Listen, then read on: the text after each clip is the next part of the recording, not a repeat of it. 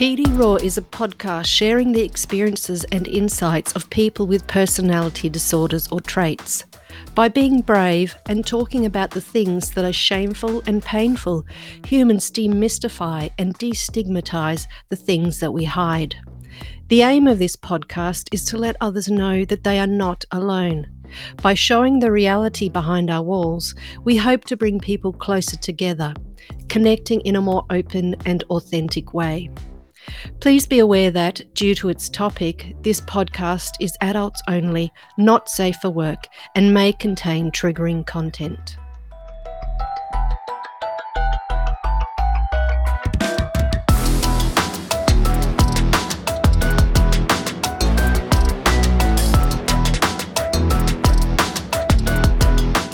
Howdy there, everybody, our loyal and captive audience. Once again, it is your host, Few, and today I've got a special guest, somebody who I've spent quite a bit of time with and also told many people about on the sub and on some of the other podcasts. Also, a frequent contributor to the sub. And so today we have the one, the only. We have Burning Lila with us. How you doing? Hey, nice to meet you. Nice. yeah, this is probably our first time or something like that. It's good to have you around. And first name Burning, last name Lila. Is that your real name or just the first of many lies that are going to be told on this cast? I mean, yeah, that's my name. That's what my parents called me. So, like, can you kindly not bring that up? Right. Yeah. Yeah. Okay. We really shouldn't put that out there for, you know, all these uh, people out there to dox you with if anybody's interested, you know, let me know what hits you get. And yeah, so how how do we introduce you properly? I mean, particularly we're like what boyfriend, girlfriend, somewhat involved. So that seems interesting, but we're also kind of working on your NPD and ASPD and seeing what to make of it and kind of what's possible, right? Yeah, yeah. We're just seeing like how long Few survives when he gets bored, that kind of thing. Yep, you know, so how long he survives in the presence, how long he, she survives in the presence of psychopaths. There have been other people who have been trying, still standing. So, you know, just keep that ticker moving. But yeah, really kind of throwing myself in the jaws of whoever comes by. Yeah, I, do you think there's anything else kind of interesting to throw here right up at the front? Hmm, yeah, I'm not sure whether how we met is quite appropriate. But oh, oh, that is a story that we do not tell our children. So yeah, no. Um, children I never want. Oh God, no. Yeah, I mean, maybe sure if you want to. I, I'm relatively indifferent. Mm, yeah, let's go for it. Yeah. So yeah, we met on the sub. I decided to chase Few for reasons unknown. Oh, I think those reasons are very known to all and sundry. Okay, moment of immodesty. Back to humble few. Uh, yeah, continue. oh, I haven't met humble few before. What is this? Is this a public persona? no comment. Hmm. yeah, so I I chased him on the sub. I didn't really know what I wanted. I think I just wanted to have you, which sounds a bit creepy, but here we are. Um, yeah, chased you around a bit, and then we ended up getting to know each other a bit more, and chilled out with some of the um, more aggressive stuff. I think. I think we've chilled out with that. I believe so. I mean, you let me you tell me if there has been aggression coming i haven't noticed it recently aside from in certain places that we will not talk about you know so some things are best kept under the sheets Oh, no, this was a tell. Come on. but yeah, I mean, I think even just an interesting thing for you to point out in the beginning there is that I think with disordered people, you are acknowledging that you had that drive, you had that impulse of seeing something and you wanted it. And you wanted to know that you could possess it and you wanted to have it and see what the experience of it was. But you had absolutely no fucking follow through and absolutely no plan for afterwards.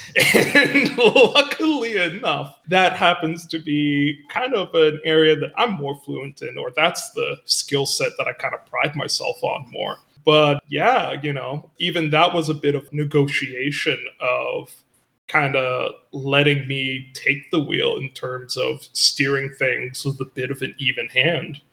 Because yeah you do have that different skill set of the sort of people of kind of being seeing people as possessions or prey and your self-esteem and ego needs being caught up in being able to exercise that skill set and be successful. And i have a different approach which i've been kind of trying to tempt you towards. Hmm. Yeah, I think it. I think it's working. Yeah.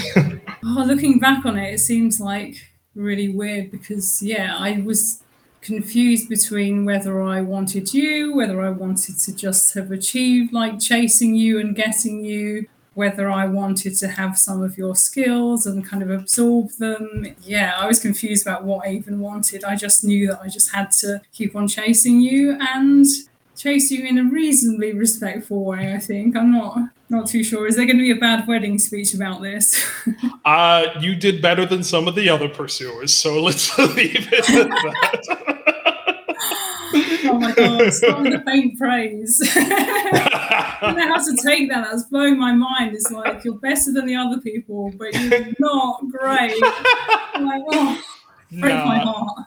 No, I'm pretty fine with it. And I mean, I did put you through the ringer as well because at this point in my life, I'm a little bit less naive. I'm a bit more calloused up and aware of other people and the things that they bring to these interactions. So I made sure to kind of drag it out, kind of see what you had, where you were coming from.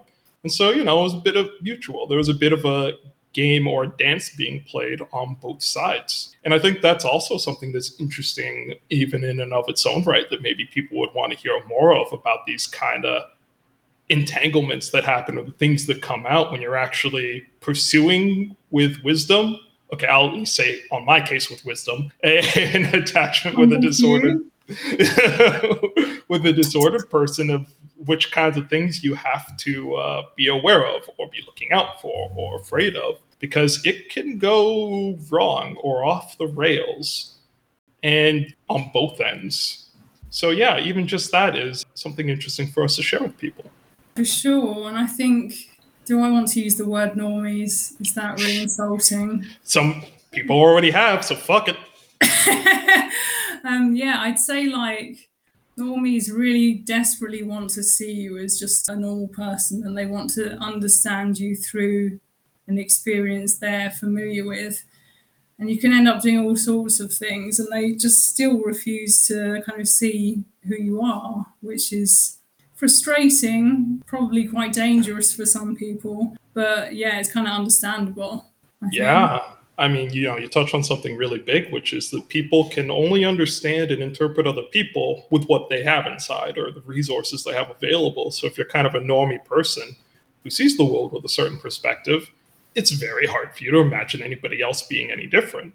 And so you can do the same actions that another disordered person might see and be like, oh, I see what you're trying to do here. Like, I see the game. And they just, you know, they know how this dance is and they know what their steps are. And then a normie person doesn't see it. And they're like oh well you know like they're just this and they make excuses or they interpret it differently. And not mm-hmm. only is it bad for them because they are less in touch with what's really going on it's also bad for you because you at the same time there's a power in being able to pull the wool over people's eyes have them not see you. But at the same time then there's a bitterness and a resentment that you know that this person never really sees you never really understands you you never get to that point of where there's a real connection and things are easy and light and fun. And so, you know, you're losing out too, profoundly. Yeah. And I think, like, especially as a woman, I think people tend not to take you seriously if you're being a bit aggressive. I say a bit aggressive. If you're being aggressive or if you're doing kind of dangerous things, people kind of give you a bit more leeway, which isn't great. But um, it's very frustrating not to be taken seriously as like yeah your aggression isn't taken seriously and people jump through all kinds of hoops to explain away what you're like. Yeah. Um, yeah it's pretty uh pretty crazy how people bend themselves backwards to try and just uh, make sense of your experience but trying to explain what is to them inexplicable but i mean yeah, the thing that came to mind there is misogyny is as misogyny does. I mean, that's just a sense of pervasive misogyny is that there are not the widespread resources for interpreting your experiences as a woman, or that they get underprivileged or people aren't fluent in them. And in some cases, it's a bit of a power. Like when you can operate in that space that other people aren't fluent in, then you're the one who gets to express your artistry. Like you get to style on people there, they just can't do anything about it. But at the same time, it also means that you know you're not recognized when you are legitimate, when you try to be valid, that people aren't going to understand you. There's almost a lot of part of the bitterness and resentment that's a part of the disorder is having that exact same thing happen chronically and realizing, okay, if nobody's going to take me seriously when I'm trying to play by the rules, I'm just going to do whatever the fuck I want, or I'm going to overwhelm you, or I'll be manipulative to make you listen to and regard me instead of having trust or faith that you'll do so in a reciprocal manner. Hmm. Yeah, for sure yeah, so many experiences like that. They're all probably going to listen to this and then be like, oh shit, what was actually going on? But yeah, one of my best friends when I was younger, I almost had a very dangerous car accident with him. And looking back on it, even years later, he's tried to explain it by saying, oh, maybe you were depressed or maybe you were just having a hard time at the time. And it's just, yeah, it's kind of minimizing, but it's also yeah, it's not ideal for him either. I mean, I'm like relatively well behaved now, but at the time, like that accident could have gone a lot worse. And um, yeah, damn. Just to grim territory. Yeah, just to put some context on that for people, this was with her doing something risky while driving for shits and giggles because she sort of wanted to, or there were feelings that were invested in the situation that made her want to do that. So, not like this was kind of a more legitimate reason and the friend refusing to kind of clue into like well somebody could just do this for the thrills just to feel something just for the desire of it that would be the normie being unable to tune in with what the disordered person is feeling and also the other thing that came to mind there as you already know and you're going to laugh but when somebody who's more normal says that you know they understand you you're just depressed go watch beef and tell me all the instances where you see that happening and you know, I think that oh sums it up. I told you. You know, I think that sums up the phenomenon really well. Mm, that road rage incident was relatable for sure. Damn. yep. Just just to all the other normies out here, again, this is one of those things. You watch Beef, you see the road rage incident, you're like, man, some people are fucking lunatics. And then we've got Miss Burning Lila over here, and she's like, fuck, that's me Yes, you know, different different people, radically differing experiences, which is what we're the whole point of what we're doing here.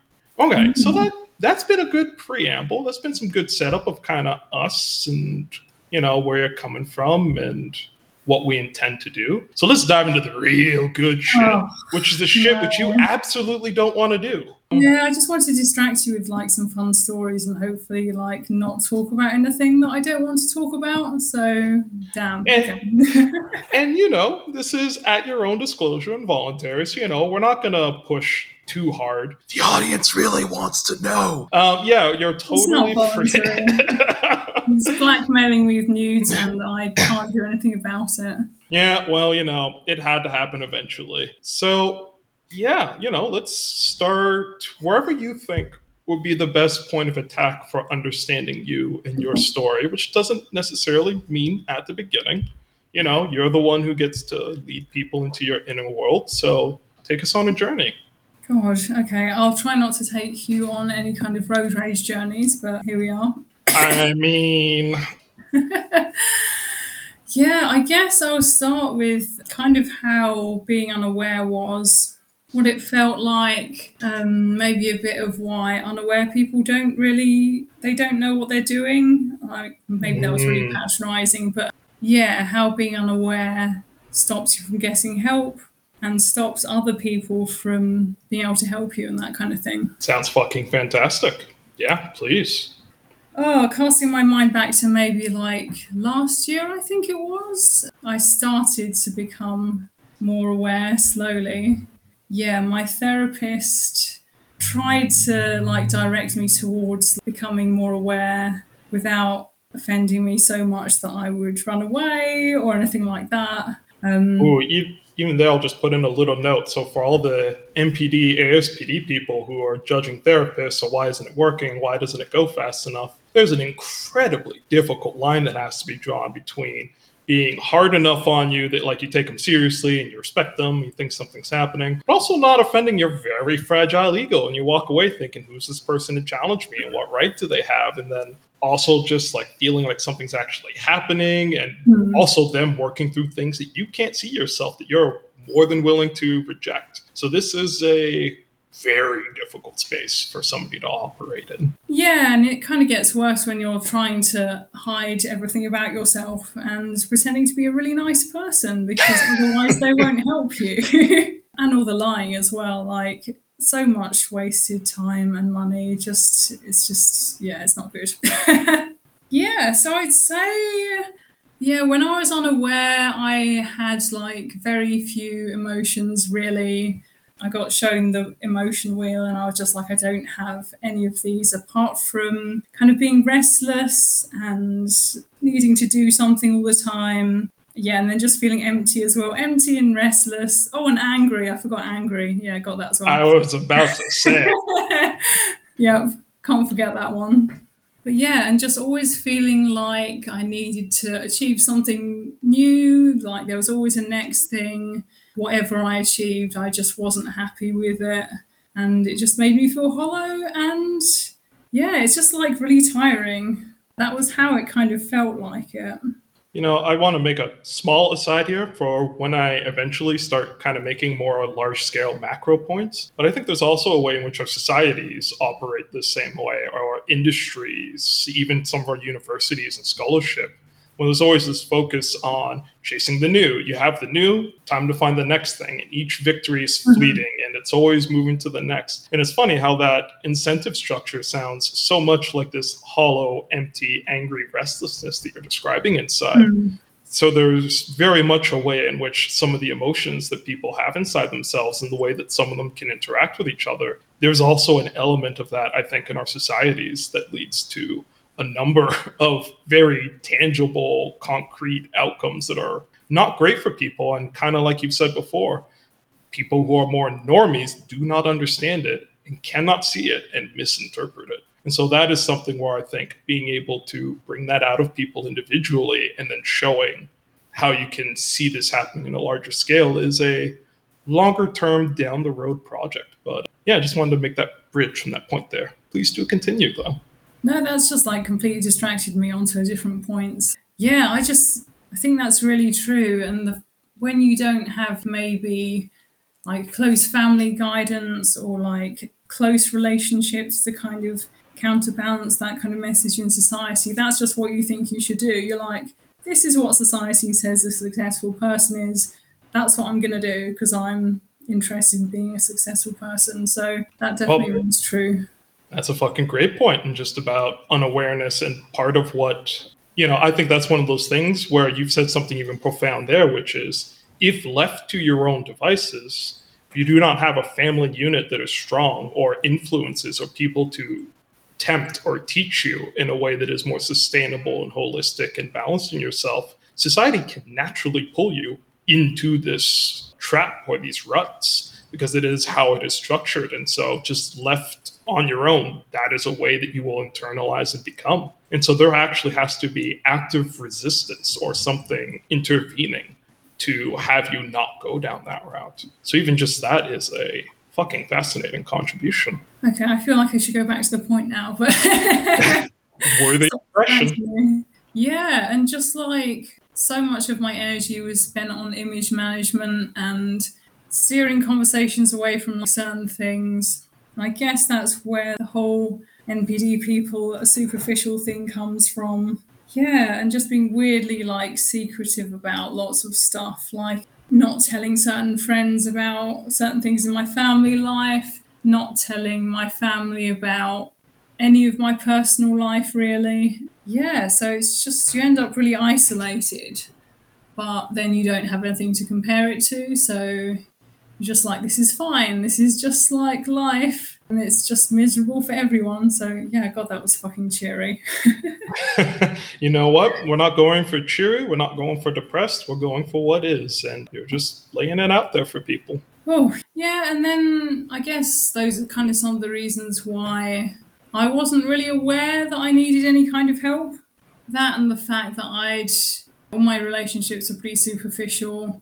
So there was no one there to kind of be like seeing behind me pretending to be successful and saying like your life is not going well. You're not you're not doing very well. You need to go and find some help. And also I was, i'm just like a really shitty person to give suggestions to. So yeah. Oh, I haven't, I probably would have bitten their heads off.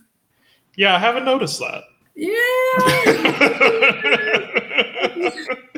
I mean, yeah, I try to ban myself from being really horribly critical and just mean for no reason for quite a while. So, man, I got in at the right time. Yeah, yeah, yeah. There are some not very good stories, but yeah.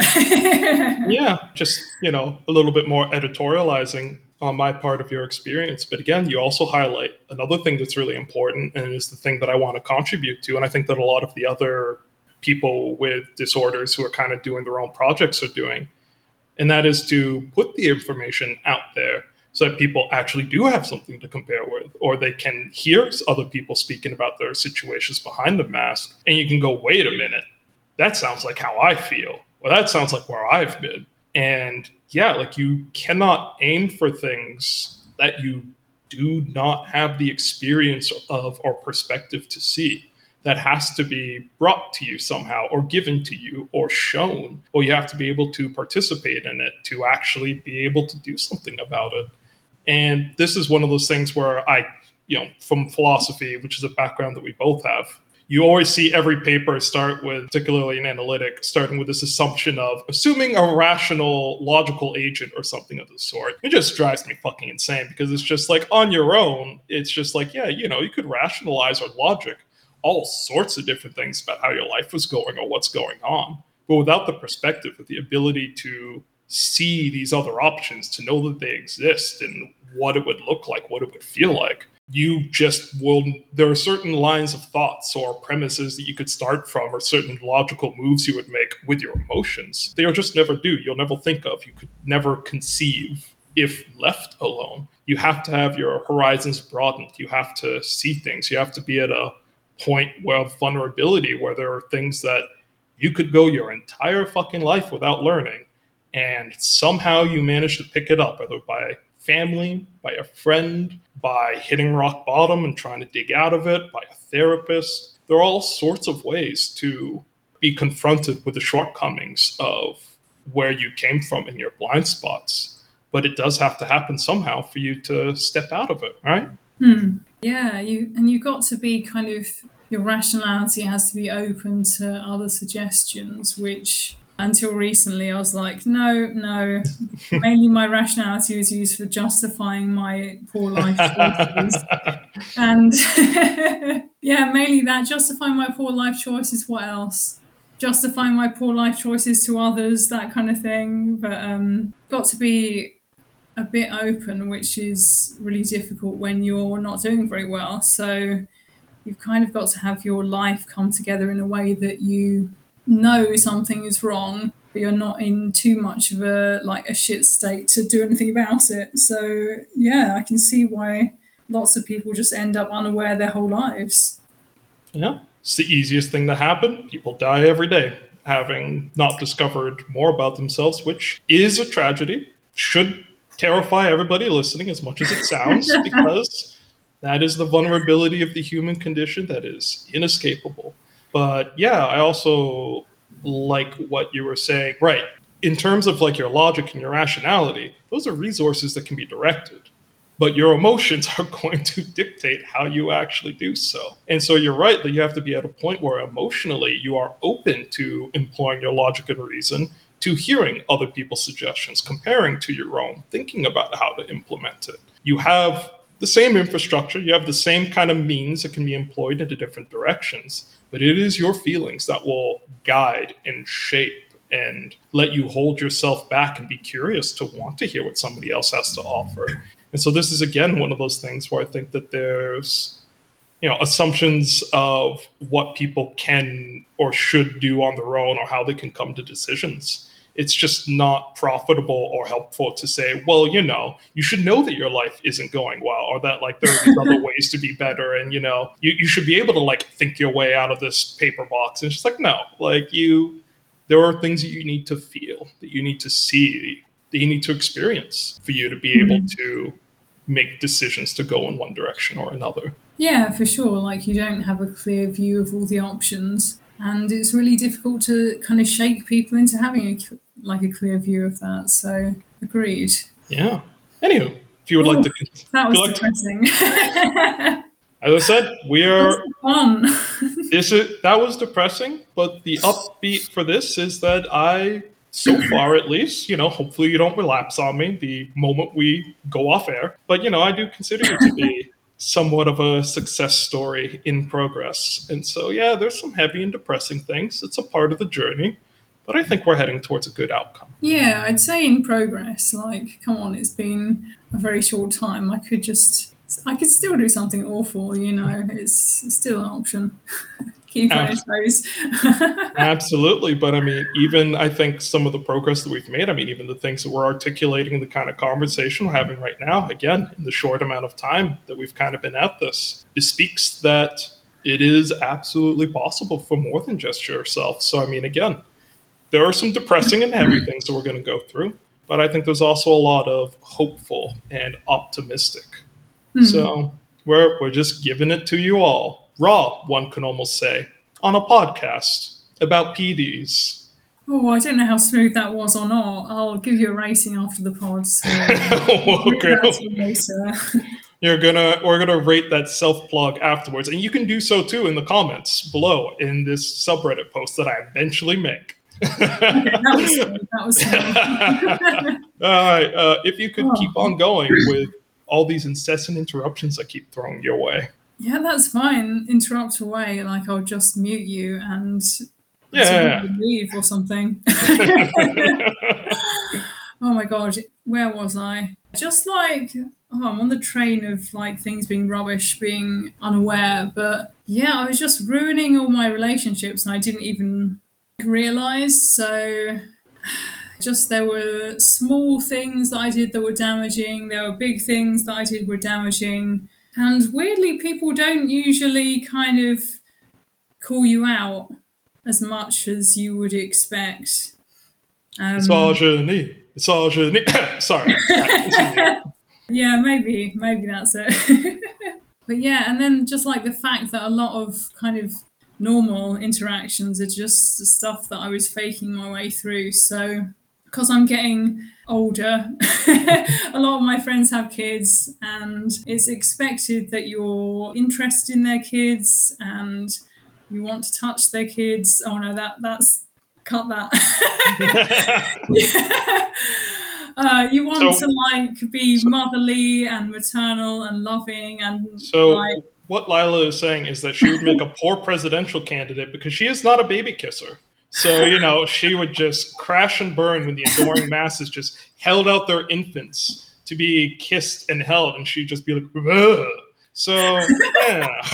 no, I think I can fake it if like, become president is the prize. I can I can do that. okay. But just for the sake of keeping my friends, I struggle to pretend to like. Yeah, I think as a woman, again, people think you'll be like loving and maternal and just like fall in love with every child you see. But I generally like struggle with pretending to care in those situations, pretending to care at people's weddings. Um, Oh, we can't.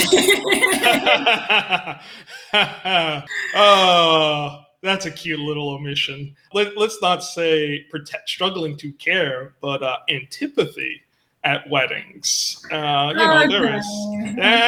I'm just trying to paint myself as like a nicer person again than I am. So yeah, like other people's kids I don't care about, and then weddings I actively dislike.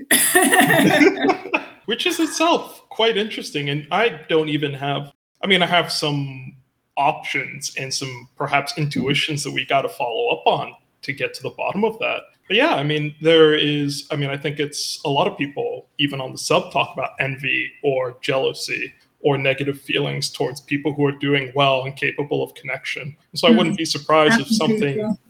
yeah, I wouldn't be people. yeah, basically. So I wouldn't be surprised if something in that direction, a cluster B on the podcast is going to drop before yours. Was talking about how she used to intentionally fuck with guys who seemed to be like happy and have their lives together and be paragons of moral virtue. And she would fuck with them just to see if she could, just to see if they really had their shit together. And so, yeah, like you're by far not unique in that feeling of antipathy. And I mean, really, I think there's a, I think there's a, a deep sadness that your internal environment is structured that you feel bad feelings for something so simple, so innocent. I mean, it just, you know, at the very least, you could just not care. But antipathy, you know, that speaks to something, maybe a mm-hmm. desire that you had that didn't pan out or something that you can't do. Anywho, fascinating line of thought, but we don't have to get into that therapizing session right here. But I, I, did have to razz you a little bit on that. I'm not fond no. of weddings. no, I don't care about weddings. No, I God, I've got a wedding to go to soon. Don't don't encourage me. Now I just need to like fuck with everyone at the wedding. So So if anybody wants to pay to have Burning Lila as a guest at their weddings and just, you know, like a greeter or just like a general mingler, uh, please contact oh, yeah. me after the show and uh, we'll discuss rates. I think I'd do like better at a funeral, so yeah. Actually maybe not, no. That's just an idea as well. Damn, okay, like that was a sidetrack and a half. My brain is broken now. She says as if it wasn't in the first place. I mean, love you. Thank um, you. Thank you very much. Um, oh God, yeah. The like, yeah. The next thing I was going to talk about is just I, God, back on that wedding thing. I just thought that everyone having a family or everyone kind of having stable relationships like they're all idiots they um they clearly weren't thinking enough about career success i know how like dumb yeah seems, the but... things that really matter you know it even it even kind of too many things to say but when you were talking about you would kiss babies to be president but you're not willing to put in the effort for your friends and it's like well that's an incentive structure that says a lot right now isn't it I mean, at least I'm kissing babies, so who cares? Who cares why I'm kissing them?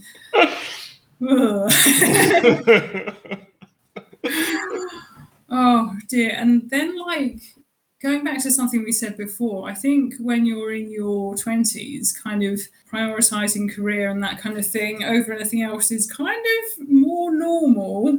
And so it kind of feeds the lie that, like, yeah, everything is fine. I'm doing so well. Other stuff, I don't need other people. So, yeah, yeah. I mean, again, I think our societies cultivate us to be individualistic and atomistic, and really is just, I mean, it's the same thing about trying to motivate people to change, is that there are experiences and ways of seeing the world once you know what a secure, stable attachment is and what it lets you do in ways that it lets you orient the world and navigate your life. But until you have it, or you really have it shown to you or experience it in some way with a friend, with a lover, with a therapist, with a family member, it's just almost impossible to describe or to see that experience easily reflected in the society we have. We almost actively incentivize people against it to achieve individualistically and persevere. Mm-hmm. And so, yeah, I mean, I think that that position that you found yourself in is absolutely uh, not as uncommon as unfortunately I would like it to be. Hmm. Yeah, for sure. Yeah. And so, yeah, like you just end up thinking everything's fine. No one calls you out because I don't know, maybe I should do a survey, being like, why didn't you call me out on my behavior? Oh, I can tell you why. you know, uh, yeah, disordered people famously not being not good at being told something is their problem or having their shame activated. Yeah. I've, I've no. seen this. Ah. Oh, I have seen this too many times to count now of you know people being like, "Well, why didn't people tell us?" And it's just like you chopped my fucking head off for asking you how you take your ah. coffee, or you know being five minutes late because there was traffic, and you now want me to give you criticism and think that it's going to go well. And you mean you know again like in my own life when I've just been like I've one of the easiest ways to be on a disordered person's shit list for life is say, I think you have a problem. You should go to therapy. Mm-hmm. Tr- tr- yeah. Yeah. Try- I, mean, I would say try it. Don't. Just. yeah. You don't know who you're dealing with. Like, it could be someone like, yeah, relatively nice, but might yell at you, or you could have someone completely different. So yeah, maybe don't do that, guys. well, you know, to to speak at it with a little bit more kind of psychological subtlety is when you bring that sort of criticism to somebody who has poor boundaries and enmeshment issues, and you put that at their doorstep, and if they take it as a serious insult or slight, they don't know how to self-soothe or to get over it or to see it as not significant to them. It is a challenge. And the way that challenge has to be met is they either have to internalize what you've said, you're either right, or you're wrong. Mhm. And if they need you to be wrong for them to feel better, they will make you wrong by employing the whole tool set of manipulation, co opting, abusing, or ultimately, absolutely ruthlessly trying to destroy you and your person because they need you to be incorrect about this. And the more true you are, the more desperately they will fight back to make you. So it is that's kind of the logic of how it goes. It is a profoundly fucking risky thing to do. And I have dealt with the consequences of it going wrong in my life in many ways. On the sub, as some people have seen, and also just with family members. And Mm. so, yeah, I again, it is a very fraught space, and it is the reason why most of the people who are experts will say if you truly do suspect somebody of being someone who has some of these issues, only very gently, tangentially try to bring something up and mostly protect yourself. And if you're in any ways worried about reprisal, just get the fuck away and don't say a Mhm. goddamn word. Yeah, I mean, completely agree. I would say like protect yourself because that's what I would do. So I was just about. I was just about to say you had a story of somebody's life who you tried to ruin at one point, or you know, maybe you have more that you've mentioned. You could take a moment to think about what the one you actually told me was. Is this the guy who tried to take away my car? Yeah, that's the one. the one who tried to jack your ride. You've even got that in yourself, so Yeah, I mean, yeah, like I feel like I should come up with a rational explanation and try and get myself out of this and come up with a reason why it was like a perfectly sane thing to do. But I know that it's not. So yeah, like um, I'm not going to go into the boring backstory, but a bailiff tried to take away my car. And he he didn't succeed. I had to pay him money in the end. Uh, but then I was like, I just need to I just need to screw up this guy's life now. He's tried to do this to me, so I just need to I need to get one over on him somehow. I'm not going to go into I didn't actually do anything in the end because I was like, oh, I'm being a well-behaved citizen now. Yeah, I just wanted to go after him. I wanted him to lose his job. I wanted him to be in legal trouble. I wanted to know personal information about him.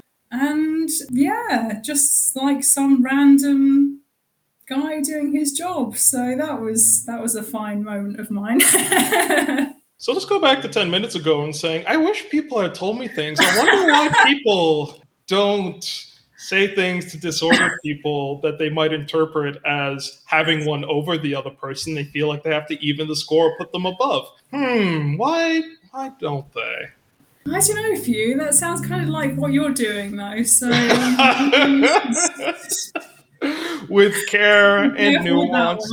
Yeah, with care and nuance and occasionally fucking it up and reaping the results. But you know, I've made my own bed. I lie in it. But yeah, Goose, you know. but yeah, so you know, I, hopefully I think that answers some things for both the ordered and disordered people of how that can go and some of the consequences. So yeah, let's get back on track, even though these oh. digressions are themselves, I think, gonna end up being half the show as well, aside from what we Yeah, that planned. was a fun story. Fun times with sociopaths. I mean, oh, that would be a fucking sick children's book name. Like, oh, anyways, Yeah. let's let's put that one in the folder for later after the cast. now we need to educate educate the children on how to not get screwed over. So yeah, yeah, yeah, yeah. okay. Oh right, okay. So how did awareness happen? That was yeah, it was like a really long, slow process because I think if I had had more of a shocking process, I would have just denied it or been aggressive or decided to like move somewhere else in the country and entirely change my life and not be the same person anymore. Um, Which people do. Yeah, I've done it quite a few times. yeah, so oh my god, I'm going to talk about an ex. Is this all right for this kind of? I mean, so long as you're speaking kind of in vague generalities, you know, nothing identifying. But uh, yeah, other, yeah. other than that, you know, have at it. No, I was just like, is this appropriate? Like uh, talking to my boyfriend about exes, but apparently. Oh, yeah. You know, this is kind of funny because my primary partner, who's also kind of like pansexual, non-monogamous, and also gender fluid. And so sometimes she jokes around about like when I call her husband or like use masculine pronouns, and it's just like only afterwards does she think about it. She just rolls with it. She just doesn't care. And right there, we were just like, "Is it okay to talk with an ex?" And you know, I was like, "Oh, you're like worried about the ex on a podcast," and you're just like, "No, because I'm talking about an ex with my boyfriend." And I'm like, "Oh, right. People care about that sometimes." Huh, fascinating. sometimes. yeah, just didn't even clue into me. Anyways, uh, yeah, you know, I've had it. Yeah, I'm not going to say anything identifying or anything, but um, or hopefully nothing terribly offensive, but we can cut that. So yeah, where do I start with this? I had, I think, a relatively like meaningful, affectionate relationship with this person, but inevitably I started to do things to fuck it up, mainly unintentionally. I think, yeah, that I don't know, I'll come back to that. But um, yeah, I was trying pretty hard to like behave well, be the perfect partner and all that stuff. But yeah. Because when- that, just to let you all know who are listening to the podcast, what normal, healthy, ordered, or even just like, you know, positive people want is they want the perfect fucking partner, not just a human being who deeply appreciates and understands them and meets them at their level. no yeah, yeah. Per- per- perfection. That's what is needed and expected. Now, you know, go dig yourselves into some holes. You just want the best possible partner. That's Yeah. what dating is just going around the world, finding the best possible one. Yeah, Yeah. and never being um, secure with what you have because there's always potentially something better. So you're always insecure and always restless and still looking. And like you pay no attention to the weight of this unique experience that you've forged with somebody of your own volition. And yeah, that sounds like a perfectly mm. great way to live your life. Yeah, it's fine. Nothing wrong with that at all. Um, let's go back to my. I'm gonna like publish a dating guide later, so let's let's go back to like how to be the perfect partner. But yeah, A, da- a dating guide for you to be as happy as she was. yeah. Go on the best dates, have the most fun. Like, stop trying to like sell it badly. um, yeah, so probably the most meaningful relationship I'd had till then. I was still doing a lot of hel- unhealthy things, like yeah, like trying to be the perfect partner, then getting kind of resentful when she wasn't also trying to be the perfect partner back to me. Yeah, like there's probably a whole list that she has of things that I've done. yeah, there are a few times when I just really, really, really uh, like overreacted to some. Um, I'm not going to say like insults, like perceived things she'd done wrong or something like that.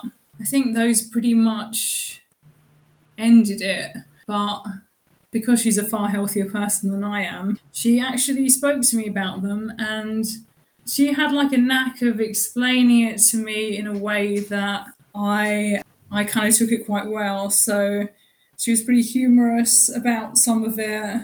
She generally not get very emotional. Like we never had like an emotional shouting row about it, which is kind of a good thing. And yeah, so I kind of actually took some of that on board, and I was just like eventually thinking that some of this stuff was really pretty unacceptable. And why the hell was I responding in those ways? Yeah. so awareness kind of started with some of the feedback she gave to me. And even then, I was still justifying it a lot. I remember one thing I'd can I remember the no, I'm not gonna I'm not gonna go into it word for word, but some like really insulting thing that I'd said to her. And I remember justifying it to myself, thinking that yeah, I'd make this horrible joke about myself. So it's fine. I'm just like Mm. doing unto others as I would do unto myself. So yeah, eventually I realized like you d- also don't make like horrible, demeaning jokes and thoughts about yourself either. I mean, you know, something that you've really linked together here in some of the things you said is how you feel about yourself being projected outwards. And so you talk about being perfectionistic on yourself, you expect your partner to be perfectionistic. You're bitter to yourself, you're bitter to the other person. And you think it's normal and acceptable, but really it's just, I mean, I can't say it's not acceptable. Maybe to some people it is. But for the most part, you're just kind of naively being the thing on the inside that you are or being on the outside what you are on the inside. And it's mm. just for a lot of people, they'll find it to be unnecessary or they're just not something that they want in their life. They'd rather find somebody who would reciprocate or offer them things in a better spirit or as a different internal environment. I mean, there's a whole array of other ways to relate to people and for them to share their time with you. And it's just, you know, why would you put up with things that you find unpleasant or hurtful? And again, you know, to some disordered people, they're just like, well, that's just how relationships are. You're just, you know, you're a motherfucker to the person that you love, and you just like let it out, and you know, you're poison and you're toxic and ups and downs. And some people just are not a fan of that. Yeah, I didn't. I was so kind of ignorant at the time. I didn't even realize that this isn't this isn't how it's done. And I didn't even see a lot of it as toxic because, yeah, those are the kinds of thoughts that I'd have towards myself those are the kinds of thoughts I was regularly thinking about probably everyone else in the world, to be honest.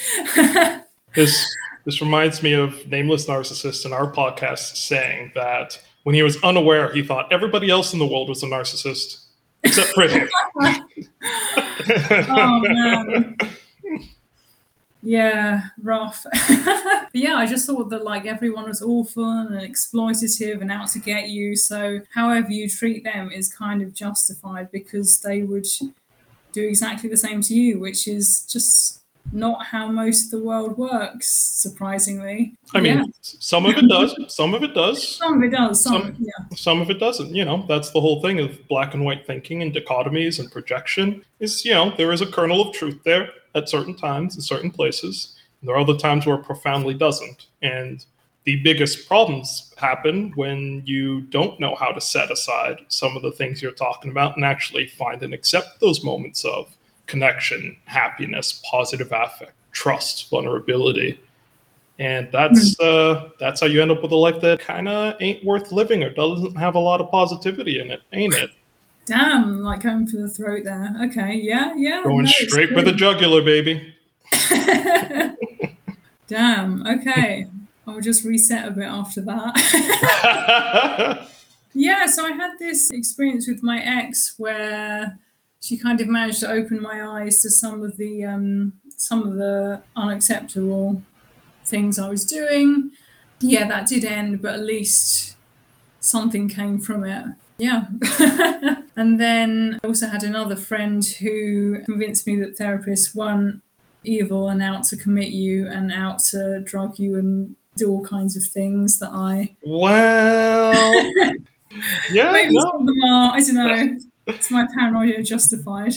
Yeah, I mean, you know, again, maybe not entirely wrong, but there are whole swaths of them who simply. Mm want to work with people and improve their lives because it also improves their lives. I mean, what you do to others is reflective of your internal environment. If you cultivate yourself as a person who helps others, that also bespeaks how you see yourself and the people in your environment. And it just makes you happier and more fulfilled. And another thing with myself, kind of some of the stuff that I'm doing and being interested in, in the first place is when you have a broader sense of self or you have a ability to see yourself as interconnected and like with other people as fellow travelers and you know uh, all as part of a community you see helping other people or helping clarify things at least for me the mental imagery of just like cleaning up my own backyard. Is just like seeing people doing things wrong or like things going off the rails for little reason. It's just like trash and litter piling up on your yard.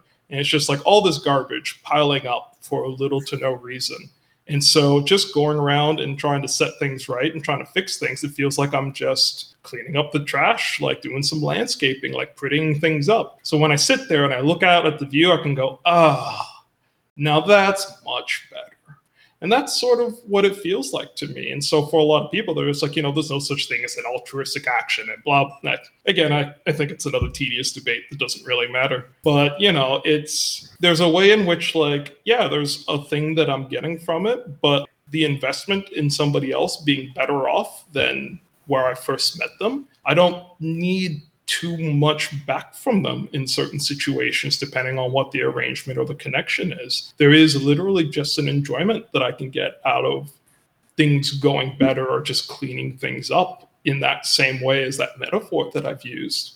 And that I think is scarcely comprehensible to a lot of disordered people and maybe even normal people as well in terms of talking about their interactions with others but yeah that is how it feels for me. And i think a lot of people who are, feel deeply called to helping trades have something analogous inside of themselves that draws them to helping people and it could be for all sorts of other reasons or needs. And they could be healthy or unhealthy and either toxic or positive like you know there's a whole smorgasbord out there.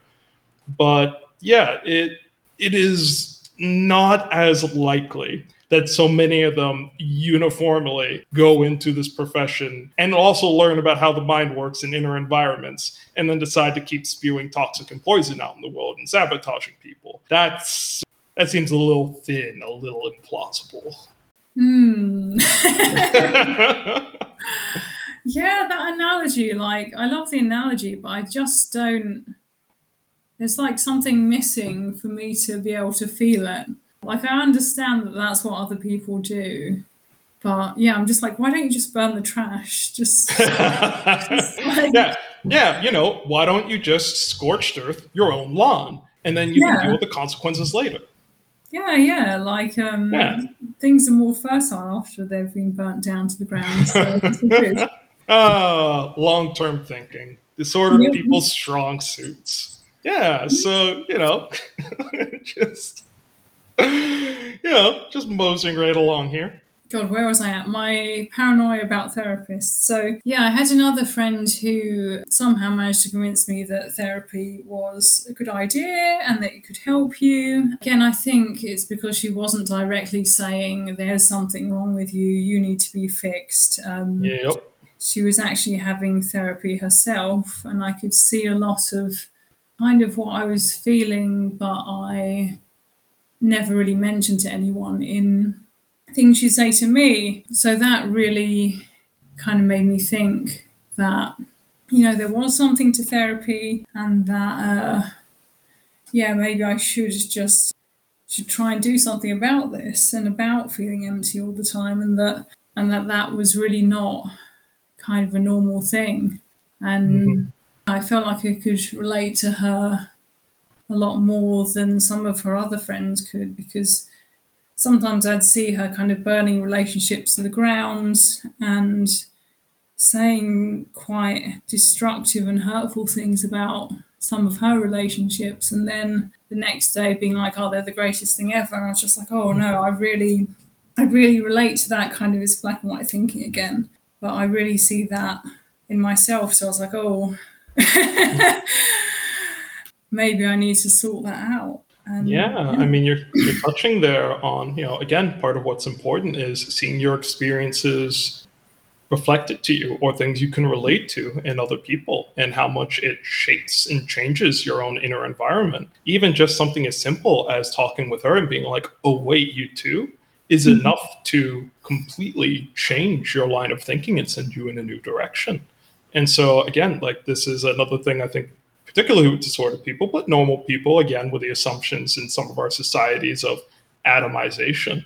But, you know, they think, you know, I am in control of myself, like nobody else kind of affects me, like I'm just on my own island, I'm in full possession. And it's just, no, you are enmeshed in your environment and in your interactions with other people. Other people can affect you in profound ways just by being themselves without even trying, just by sharing a different perspective, or even just mirroring or reflecting to you something that you feel inside that you've never seen reflected to you or in somebody mm-hmm. else. And so, again, that is a part of fundamental, irreducible vulnerability. And you had this happen to you, and it sounds like it helped was a part of the pieces of the puzzle that changed your life. Yeah, it was kind of like seeing the vulnerable side of myself, which is just like something I don't really want to look at at all in someone else. And I was just, yeah, kind of blown away by seeing that in someone else and seeing someone else kind of suffer with that. Probably one of the most empathetic experiences I've ever had. Uh, well, even oh, even even there, you know, people they're always like, you know, what's empathy? What's this magical empathy thing that lets you feel other people's feelings? Empathy is about trying to understand other people's inner environments with whatever resources you have available, just being curious enough to do it. But the corollary is it is much easier to empathize with people like yourself hmm. because mm-hmm. their inner environments are like yours. You don't have to do as much work translating or trying to figure things out or trying to pay attention to experiences you've never had before that are radically different in kind.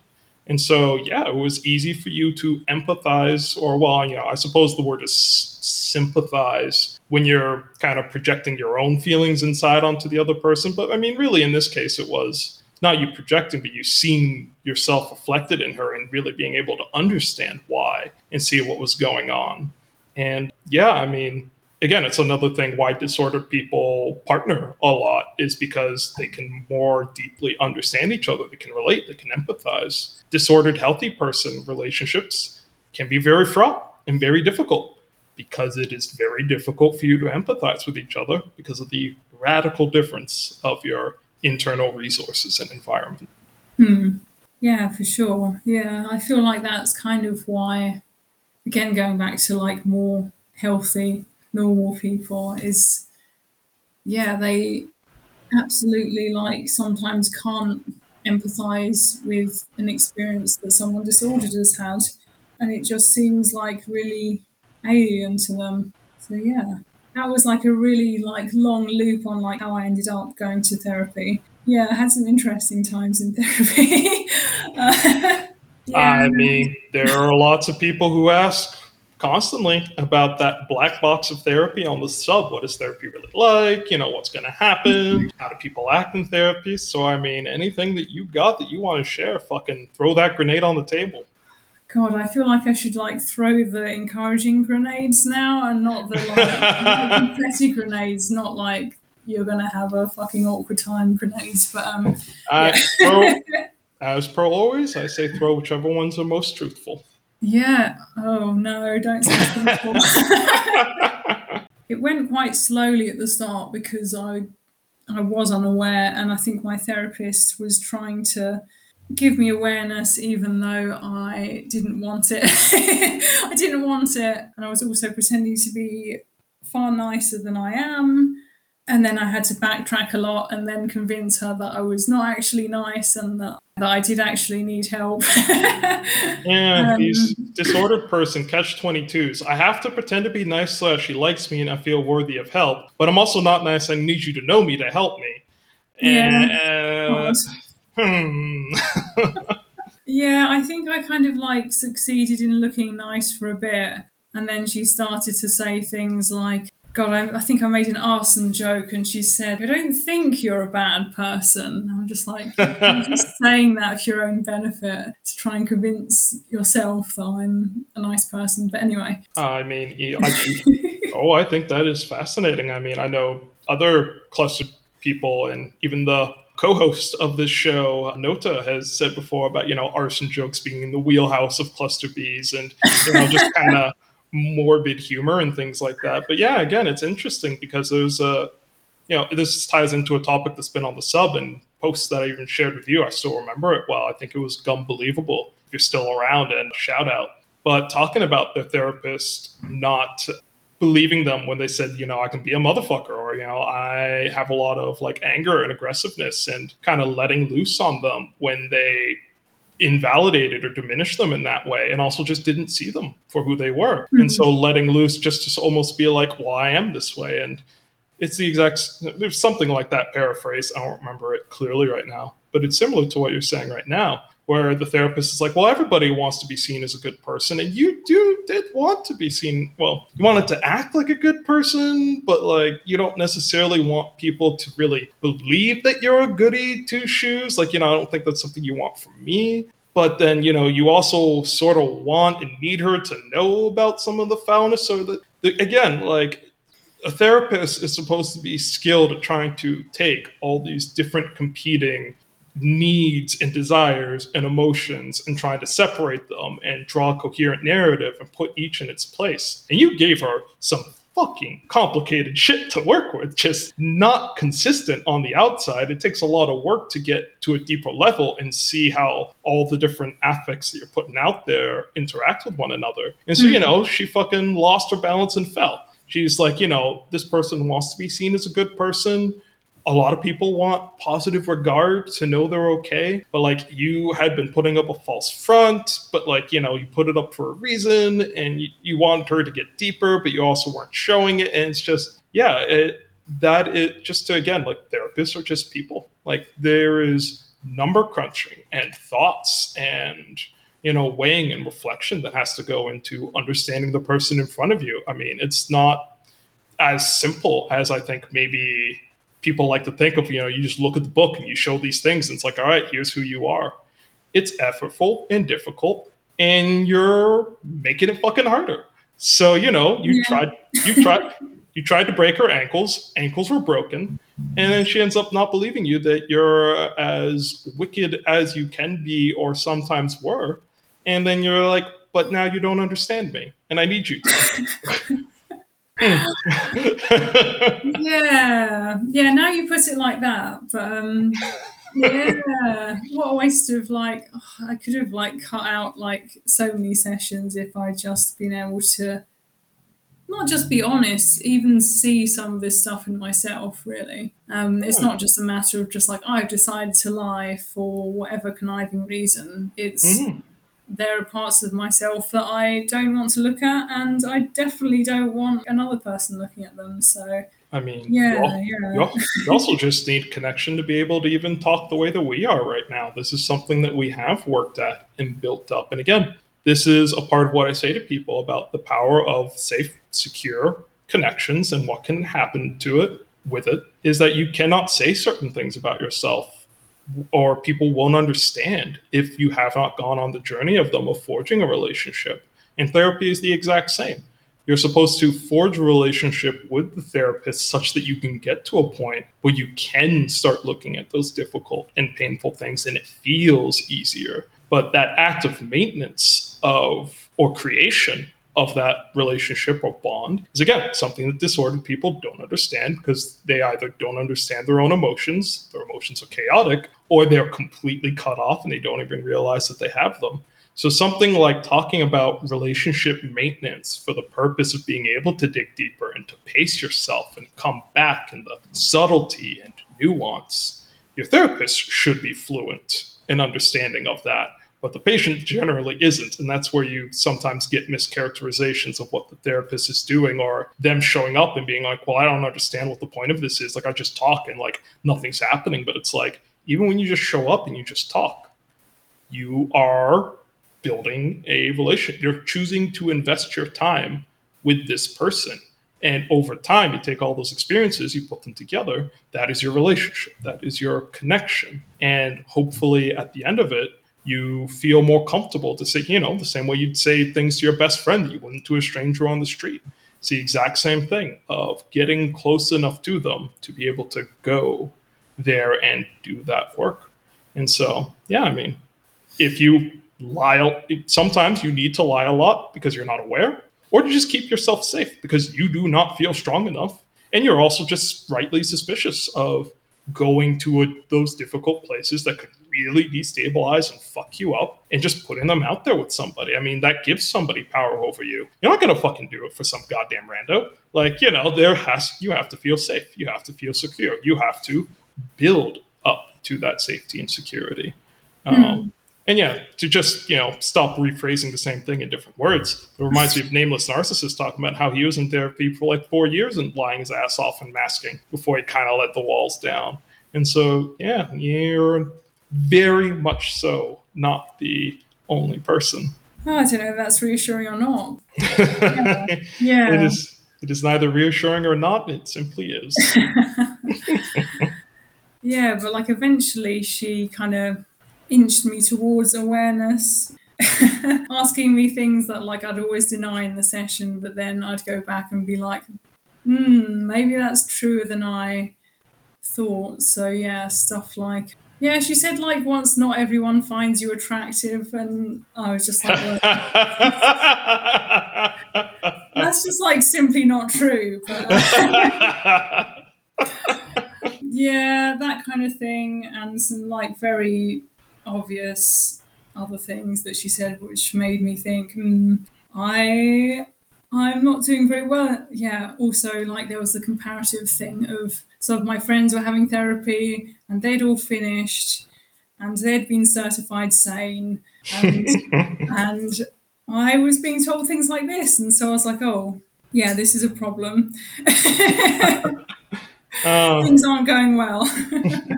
And uh, I, I personally, with people who are unaware, people that I feel kind of unsafe with, or something of the sort, is I am also a fan of those kind of sidewinders sometimes. Of you say something so smooth that you know somebody's kind of like in the moment, like yeah, sure, you know, okay, like whatever, and the conversation progresses, and then later on you sit and you reflect on it, and it's like, wait a second, there's more here, and yeah, I mean, sometimes you need that kind of distance or indirect approach to mm. let somebody wrap their own mind around something before they can take it on board is a very common therapeutic tool or perspective. Yeah, sowing the seeds and letting someone else kind of come to their own conclusions about it. So, yeah. Yeah, yeah, you know, anybody who's antisocial like Miss Burning Lila here, say how well that you do when somebody tries to tell you something and take it on board. If you don't just impulsively immediately want to reject it because you just want to be oppositionally defiant to authority figures or people who try to define you or yeah, yeah, that doesn't usually work very well. No, no comment. I I like fucking glide through criticism like. I can't even think of a good bird now, but like, fuck. uh, so right now we have the guest in her grandiose phase, and uh, you know when that shit just brings in arrows, yeah. Damn, I don't like this meta commentary. I'm not. I'm not. Get away from me. Oh damn! God, that was really distracting. Now I'm thinking about God knows what yeah, so I'd say like even once I got into therapy, I wasn't taking it seriously. I was like, I'm fine, I'm fine. My therapist was kind of sowing seeds and kind of being quite patient and also working out what the hell was going on with all the like contradictory stuff. Mm-hmm. I think. Yeah. And yeah, so um, the real wake up call was my friend who initially kind of convinced me to go into therapy, who I like really admired quite a lot. She died from suicide, and I was like, I didn't believe it. I, yeah, I had all kinds of other feelings about it, but that's just, if you don't take things seriously after that, then when do you really, I guess? yeah, death is uh, kind of one of the big equalizers, isn't it? It's it is one of those things where if nothing else is going to orient your perspective or kind of introduce some hard limits on your bullshit, that one certainly will. Hmm.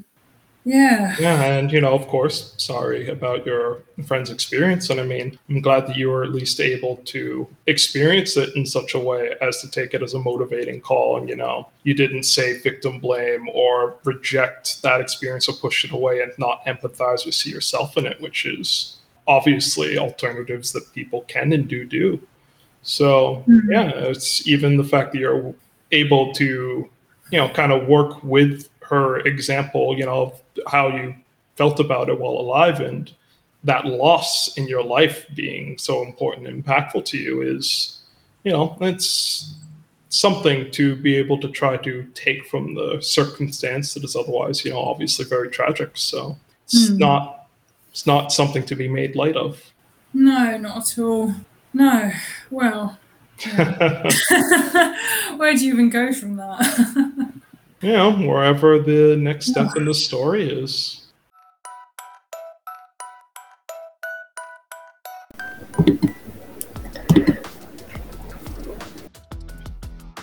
The makers of PD Raw accept and embrace our guests and respect their honesty. Please be aware that understanding the hurt that makes people want to act out is not the same as condoning destructive behaviours. In fact, we hope that this podcast will contribute to helping people overcome negative and harmful patterns in themselves and in others. PD Raw is a project run by unpaid volunteers. We would love some help with paying for the podcast app. If you would like to donate just a small amount towards the cost, please click on the small globe icon in the top right of the podcast homepage. Thank you.